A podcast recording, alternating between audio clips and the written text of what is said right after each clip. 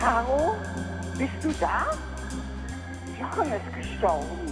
Der Neffe hat mich angerufen und er möchte sich um die Bestattung sorgen. Nein, er ist schon verbrannt worden. Und da war Jochen weg. Dann habe ich aufgedeckt, dass die scheinheilige Familie es eigentlich hätte verhindern können. War gar nicht zu spät. Das wäre dann auch wiederum eine Frage für ein Gespräch mit, mit Krematoriumsmitarbeitern, dass das oft nicht so viel mit der würde zu tun hat, wie man sie gemeinhin so vielleicht definiert. Das wollte ich eben auch noch klären, was man sich unter dem staatlich garantierten Minimum an Würde bei so einer stillen Beisetzung vorzustellen hat. Weil es ja darum geht, den Leichnam zu entsorgen, wenn man dazu sagen darf. Ich wollte unbedingt an so einer Discount-Beisetzung teilnehmen. Nein, das dürfen Sie nicht. Aber es bot sich zufällig eine andere Gelegenheit, mich da reinzustehlen.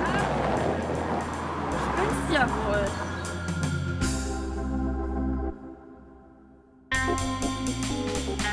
Bonjour, How do you do? Und willkommen bei Caro ermittelt. der kalte Onkel. Episode 3 Abgezockt.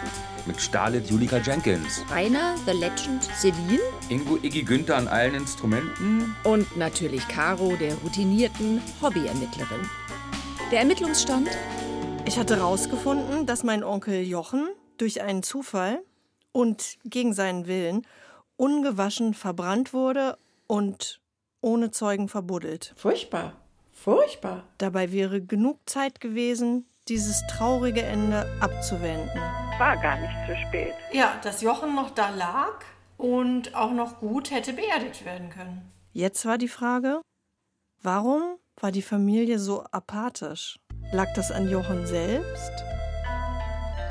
Und wie wird eigentlich von Menschen wie Jochen Abschied genommen? Ich meine Menschen, die auf das staatlich garantierte Minimum an Würde angewiesen sind. Also ich würde eher sagen, es geht gerade darum, wie du deine Freundin Christine in eine extrem peinliche Situation gebracht hast.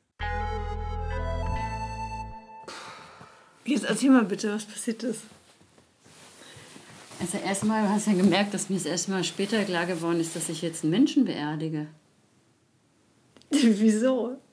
Naja, ich dachte, ich, ich die- verhelfe dir jetzt zu einer Videoaufnahme, aber ich habe jetzt Menschen beerdigt. Richtig mit, mit Erde draufgeschaufelt. Was ist denn passiert überhaupt in der Kapelle? Naja, du bist ja gegangen, wolltest noch. ah, Und dann kam er und hat gesagt, jetzt könnte ich schon reingehen. Da sage ich, nee, wir haben doch gesagt 45 Minuten, nicht, Ja. dass doch jetzt jemand noch kommt. So. Ja. Ach, jetzt kommt bestimmt keiner mehr. Und ich sagte, aber ich will da nicht alleine reingehen. Und dann hat er gesagt, wir machen das, wir stehen das zusammen durch. Und so. Und dann gesagt, ja. Und er schickt mir noch jemand, dich. Aber dich hat er dann nicht mehr getroffen, der hat dich gesucht noch. Ach so, dann hätte er mich sogar noch reingeholt. Ja, ich habe gesagt, das will ich auch nicht. Und ich dachte eigentlich, es käme noch jemand. Ich sagte, ja, zu 50 Prozent macht er das alleine. Überall, wo nur ein weißes Blümchen ist. Stopp mal kurz. Die habe ich gesehen, die Blumen. Die sind ein Geschenk des Bezirks Pankow. Das hatte mir die Frau vom Gesundheitsamt erzählt. Das ist der einzige Punkt an unseren Bestattungen, der für eine würdevolle Bestattung nicht notwendig wäre, der theoretisch auch von den Angehörigen nicht bezahlt werden müsste, den wir aber trotzdem beauftragen und im Zweifel sagen, dann bleiben wir halt auf dem Betrag XY sitzen, wenn der Angehörige das nicht übrig hat für seinen Angehörigen. Weil wir der Meinung sind, dass zu einer würdevollen Bestattung wenigstens ein kleines Blümchen dazugehört. Haben Sie im Kopf, was das kostet? Praktisch dieses Extra, was der Bezirk Pankow schenkt? 10 Euro, 12 Euro. 10 Euro? Und was beim Toten ankommt, sind Teile eines zerschnittenen Margeritenstängels. Das ist gemein. Sag ich, oh, und ich habe auch gar keine Blumen dabei. Ja, ist nicht so schlimm. Ja, da kam ja niemand, dann bin ich da halt rein. Und dann war da die Urne mit so einem äh, Nylonsack drum, wie so ein Einkaufsnetz. Stopp mal kurz. Das ist keine Urne. Die Aschekapsel ist es ja, ist ja keine Urne, keine Schmuckurne. Aschekapsel? ja- Heißt das so, oder ja, was? Das heißt so. Also Aschekapsel heißt eine hässliche Urne. Oder? Nee. Aschekapsel ist die Kapsel, die aus dem Krematorium kommt. Das ist wie ein Zylinder. Oben und unten ein Verschluss, der gesiegelt ist und verblombt ist und so weiter. Und oben ist ein wie so eine Art Schild drauf mit äh, Einlieferungsnummer, Datum, persönliche Angaben etc. Und das ist die Aschekapsel und die wird beigesetzt. Nur diese Aschekapsel. Dann habe ich geguckt, da steht ein Kleber oben drauf, Detlef. Das ist der Name und sein Geburtsdatum. Das ist so alt wie mein Vater und äh, wann er gestorben ist. Und dann sollte ich mich dafür in, von ihm in Stille verabschieden. Er ist extra nicht reingekommen. Dann saß ich da wie belämmert. Vielleicht kommt in Karo oder was meinen jetzt mit dem Detlef? Von der ersten Bank bin ich dann lieber in die zweite. Es war so ein bisschen traurig, weil ich ja gar keinen Anlass hatte, was das für ein Mensch jetzt war, der Detlef. Irgendwie hat man schon das Gefühl, jetzt ist da jetzt jemand noch im Raum, muss ich das jetzt gut machen oder so? Bin ich jetzt die einzige Seele, die, keine Ahnung. Das ist schon komisch einfach. Und dann kam er rein, ganz, ganz pünktlich, ganz feierlich, hat sich vor der Urne verneigt, hat dann ganz laut gesprochen, in Gottes Namen und hat sie ganz feierlich hochgehoben und dann bin ich wie die Ente hinterher und habe mich immer umgedreht nach dir. Und er ist aber ganz geradezu vor mir hergeschritten bis zum Grab. Und dann hat er die so gerade runtergelassen, am geraden Rücken, das fand ich ganz interessant, so wie ein Aufzug. Mhm. Und dann hat er irgendwie gesagt, so soll es sein oder in Gottes Namen und dann nochmal Gott. Sich nochmal verneigt, ist weggedreht und hat mir so den Platz. So. Und dann bin ich da halt hin. Dachte, ja, Mensch, tiefes Loch, wo die Urne jetzt da drin ist. Stehst du und will schon wieder gehen. Und dann habe ich es gecheckt, dass da ja so ein Sandkübelchen steht mit einem Schäufelchen drin. Dann habe ich halt die Erde genommen drauf. Und dann hat er mir so zugenickt und hat gesagt, ja, also äh, Manche machen halt noch ein Bild, wo das Grab steht, äh, letztes Kreuz und fünfte Reihe. Ja, ja, gut, dann habe ich also zwei Bilder gemacht, so wie, wie er das so empfohlen hat, wie die anderen das machen. Und ich gesagt, naja, jetzt ging es ja doch schnell und schmerzlos. Und dann hat er gesagt, ja, es ist immer ganz unterschiedlich, je nach Familie. Und ihm nimmt es auch manchmal mit, gerade wenn er Babys beerdigen muss und die Eltern dann schon gar nicht kommen. Und äh, er sagt jetzt mal nicht auf Wiedersehen zu mir, sondern Tschüss. Und immer habe ich dich gesucht. Das kann doch nicht sein, du lässt mich hier alleine jemand wildfremden beerdigen. Wieso hast du denn nicht nach ihr geguckt? Ich dachte, sie schummelt sich da irgendwie wieder raus. Ja, wieder. Meinst du, dass Dombrowski dir das übel genommen hat? Nein, gar nicht. Nee, gar nicht.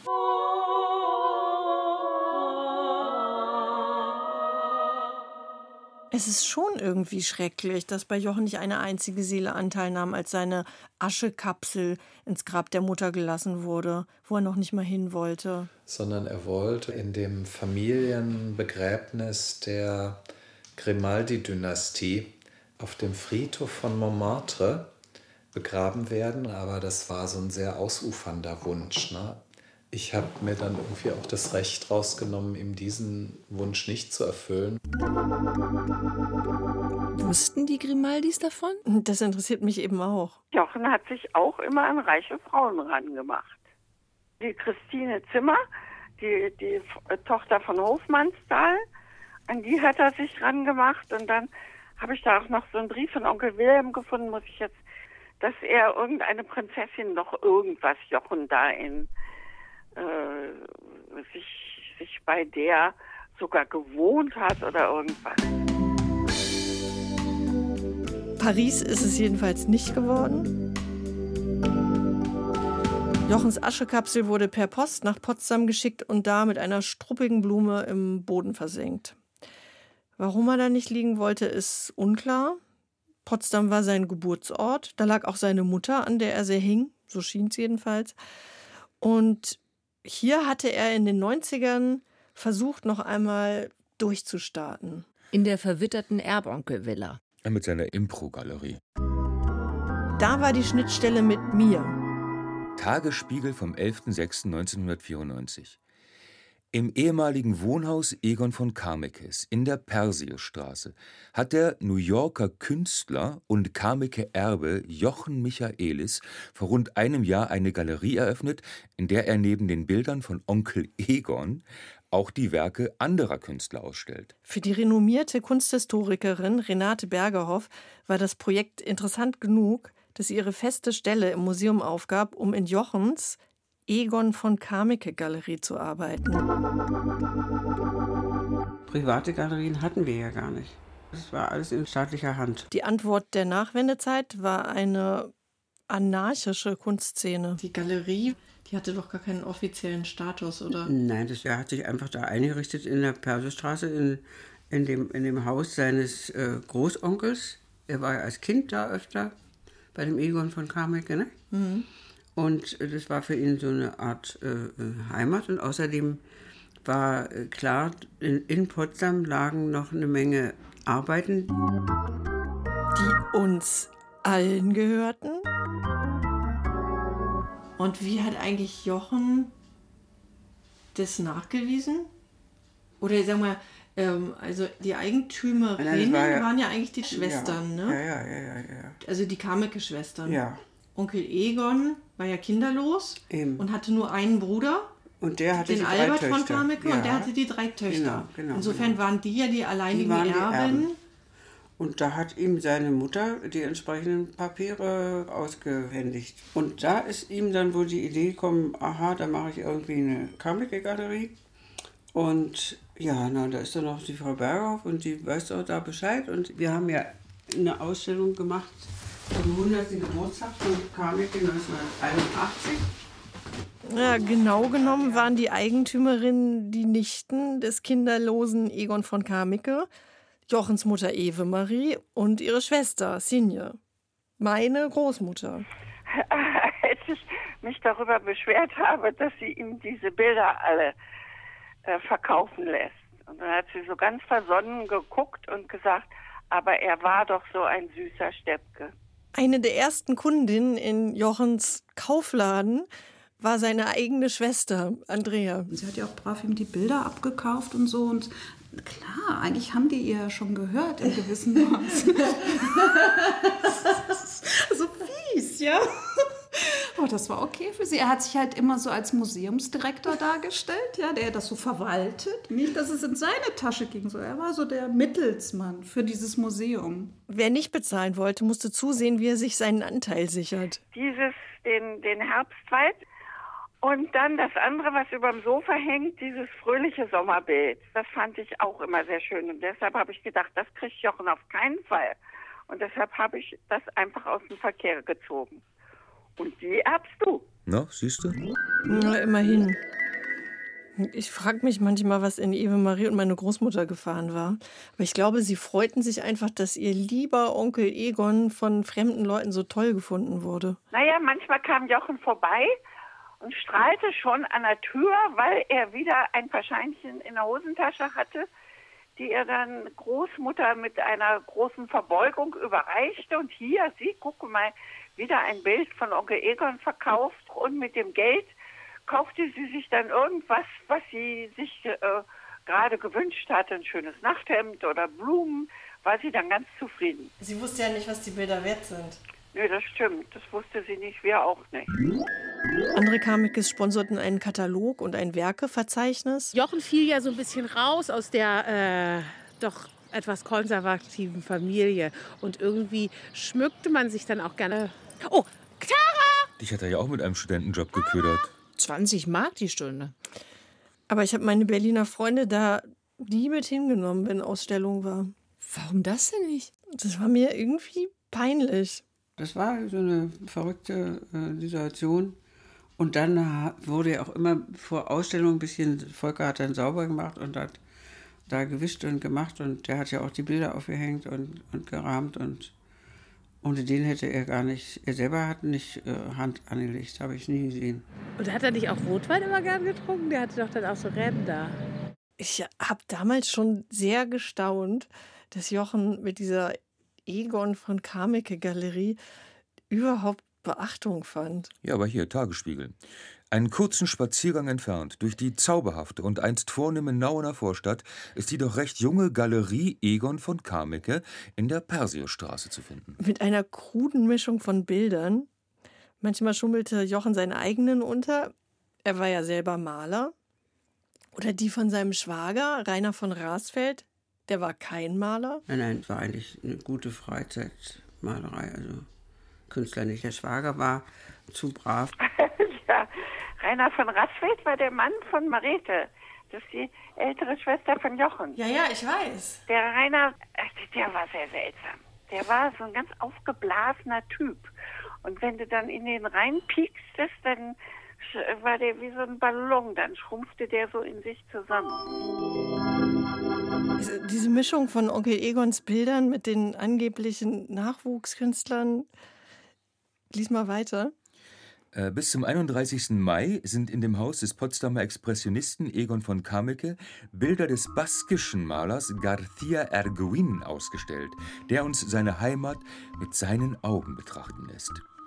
Heiße Orte mit flirrender Luft, in grauviolettes oder ockergelbes Licht getaucht, nebulöse Wolkenmeere und seltsam ferne, mit kräftigem Pinselstrich geschaffene Horizonte, die den Betrachter hineinziehen, in die schäumende Gischt, hin zu den bunten Sonnenschirmen und flanierenden Badegästen.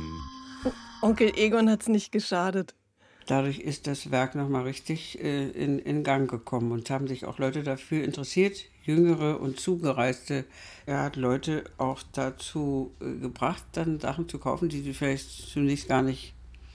Also da war schon etwas, muss man absolut sagen. Es gab am Ministerium einen äh, hochkarätigen Beamten, der hatte die ganze Wohnung voller Karmeck. Jetzt habe ich dann mal hingegangen und so. Die äh, Ärzte haben auch ge gekauft und mh, hatte die Preise ganz schön in die Höhe getrieben, als er dann hier. Nur, wer hatte was davon? Dass Jochen Onkel Egons Bilder verkauft und das Geld einsackt? Damals habe ich ja noch gedacht, als Vertreter der Familie, der das nur alles irgendwo auch bewahren wird. Nicht? Das war ein richtiger Boom. Er hat es mit dem Kurgan und, und, und hat x Leute mh, hm, da äh, hingezogen und hat, hat sein Werk und aber vor allen Dingen das eben seines Großonkels unter die Leute gebracht. Also das hat er geschafft. Auch dank seiner, äh, seiner Ausstrahlung. Der charmante Blender aus Paris, New York. Der nicht nur seine Ausstrahlung eingesetzt hat, sondern ziemlich viel kriminelle Energie. Als damals dieser Kunstraub mhm, stattfand. Mhm. Können Sie sich daran erinnern? Ja, na sicher. Ja. Da habe ich ja sogar eine Kassette hier irgendwo über den, die habe ich, hat der Kogan gemacht. Würde Sie die denn interessieren? Ja, was denn für eine Kassette? Was denn für ein Kunstraub? Und wer ist Kurgan? K&K? Kurgan war der Besitzer einer Bilderrahmenhandlung mit Galerie. Direkt am Heiligen See. Das spielt übrigens alles da, wo jetzt die Superreichen wohnen. Ich habe aber nicht weggeschmissen.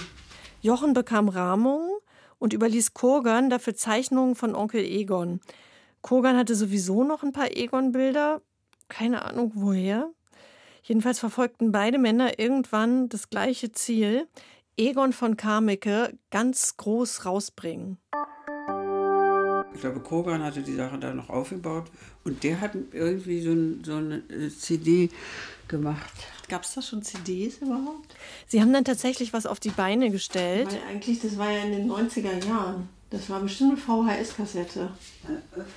Hier, Kameke Raub. Sie haben ja so recht. Sie haben ja. ja so recht und ich finde es ja tatsächlich. Zusammenfassung der Fernsehberichterstattung. Mhm. Da steht es ja drauf, 19. 20. August 1996. 96 war das. Mhm. Villa Big in Potsdam. Sie gehört dem Bund und wird genutzt von der Brandenburger Investitionsgesellschaft. Hier hängen seit einigen Tagen Bilder des 1881 geborenen Potsdamer Malers Egon von Kameke, sein Lebenswerk. Mit Akribie haben Galeristen, Sammler und die Kameke-Erben Zeichnungen und Gemälde aus mehr als drei Jahrzehnten zusammengetragen und ausgestellt.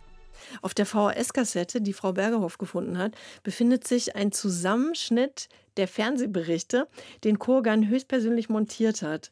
Die Meldungen überschlugen sich nämlich, weil einen Tag später in die Big Villa eingebrochen wurde. Vom Wachmann unbemerkt, der fünfmal in dieser Nacht zum 20. August das Grundstück kontrolliert, können Einbrecher mit geringer Gewalt in den Windfang der Villa eindringen. Das Gros dieser Bilder bleibt von den Dieben unberührt. Sie scheinen genau zu wissen, was sie wollen. Mit sicherem Griff werden die zwölf wertvollsten von den Wänden abgehängt. Private Sammler hatten ihre wertvollen Bilder als Leihgaben zur Verfügung gestellt. Die 87-jährige Nichte des Künstlers lieh ihrem Sohn zuliebe die Mühle in Drewitz aus. Die 87-jährige Nichte ist meine Großtante Eve-Marie. Nun ein unmessbarer ideeller Verlust. Sie war sehr stolz und wollte unter dem Bild sterben. Und das ist Jochen. Und sie hat es mir diesmal eben zu dieser Ausstellung ausgeliehen. Und das berührt mich sehr, weil sie erst gesagt hat, ich habe, äh, ich trage die Bilder in meinem Herzen. Und nun, nach einer Woche, wird sie ungeduldig. Ich verstehe gar nicht, was der sagt. Hä, der wischt da so komisch drüber weg. Ganz ehrlich, auf mich wirkt der hochzufrieden. Alle der gestohlenen Bilder dokumentieren wichtige Stationen des Malers. Die meisten von ihnen sollten in einer Gedächtnisstätte im einstigen Wohnhaus Kamekes ausgestellt werden, zu Ehren des berühmten Potsdamers. Ist der einzige Künstler des 20. Jahrhunderts in äh, Potsdam, der international Beachtung findet und immer um ihn ist ein aufgeregtes Getue. Man liebt seine Bilder, man kauft sie. ja, Käse. Bla, bla, bla, bla. bla, bla. Das ist so lustig. Ja, aber die Polizei nahm es ernst. Die ersten Maßnahmen waren, dass wir in Verbindung mit den Kollegen des BP Potsdam und des LKA Brandenburg alle Bilder, die hier entwendet worden sind, in Verhandlung gestellt haben, impomäßig, und dass wir auch in diese Verhandlungen die ganzen Flughäfen in Deutschland darüber in Kenntnis gesetzt haben, dass solche Bilder entwendet worden sind. Ja, also wir haben uns mit Leuten aus äh, New York unterhalten, die dort also auch in dieser Galerieszene äh, auftauchen. Kurgan. Es gibt wirklich Menschen, die Bilder stehlen lassen, sie sich in ihre Keller hängen, also richtig abgeschlossene Räume, sich die Bilder dort nach Feierabend oder abends angucken und dann wieder zuschließen. Und das war's. Hm. Dass irgendein Mafioso den Auftrag erteilt hat, die Bilder von deinem Urgroßonkel Hm, Egon ja. zu klauen. Als die Kameke-Bilder geklaut wurden, ne? Was hast Mhm. du da als erstes gedacht? dass Jochen dahinter steckt. Und warum dachtest du das? Ja, Weil ich fand, dass er ein total unsolider, also grenzwertig krimineller Typ war. Was wird denn für einen Karmike geboten auf dem Kunstmarkt? Ja, Karmik ist mittlerweile schon wieder ein berühmter Mann. Er war ja mal bis vor dem Zweiten Weltkrieg sehr berühmt, weltweite Ausstellung. Mittlerweile hat er schon wieder Ausstellungen in Paris und in New York gehabt, also ist schon wieder ganz oben. Ich muss kurz daran erinnern, das Internet, so wie wir es heute kennen, das gab es noch nicht. Also ob Jochen einen Kameke in New York beim Hundefriseur aufhängt oder bei Leo Castelli, wie wolltest du das überprüfen? Also verkauft wird Karmike zurzeit zwischen 600 Mark und 120.000 Mark. Für ein einziges Und Kameke-Bild. immer um ihn herum ist ein aufgeregtes Getue. Man liebt und seine Bilder, man kauft sie. Wenn man mal drauf achtet, wie er diesen Preis sagt. 120.000 Mark. Klingt gelogen. Naja, egal wie. Entweder es stimmt, dann hätte er uns Hunderttausende aus dem Bilderverkauf vorenthalten. Du weißt ja, ich habe äh, zwei Bilder vor Jochen gerettet. Äh, Leider ist es ja doch wahrscheinlicher, dass sie geblufft haben. Ein Versicherungsbetrug. Oder es war die geniale PR-Aktion. Und wenn es darum ging, hätte es besser nicht laufen können. Nicht viel später und gleich um die Ecke. Es ist nur eine Stippvisite im Schloss Charlottenhof.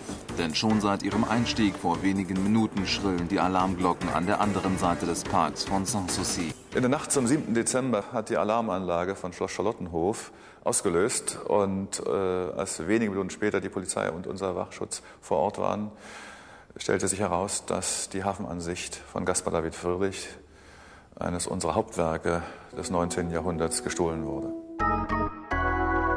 Dank dieses spektakulären Kunstraubs schaffte Onkel Egon den Sprung in die Tagesschau.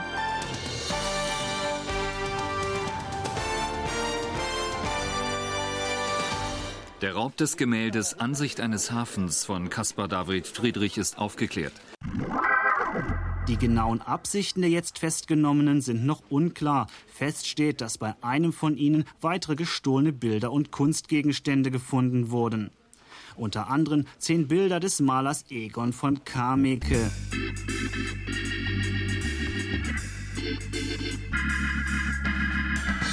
Es handelte sich um die gleichen Diebe.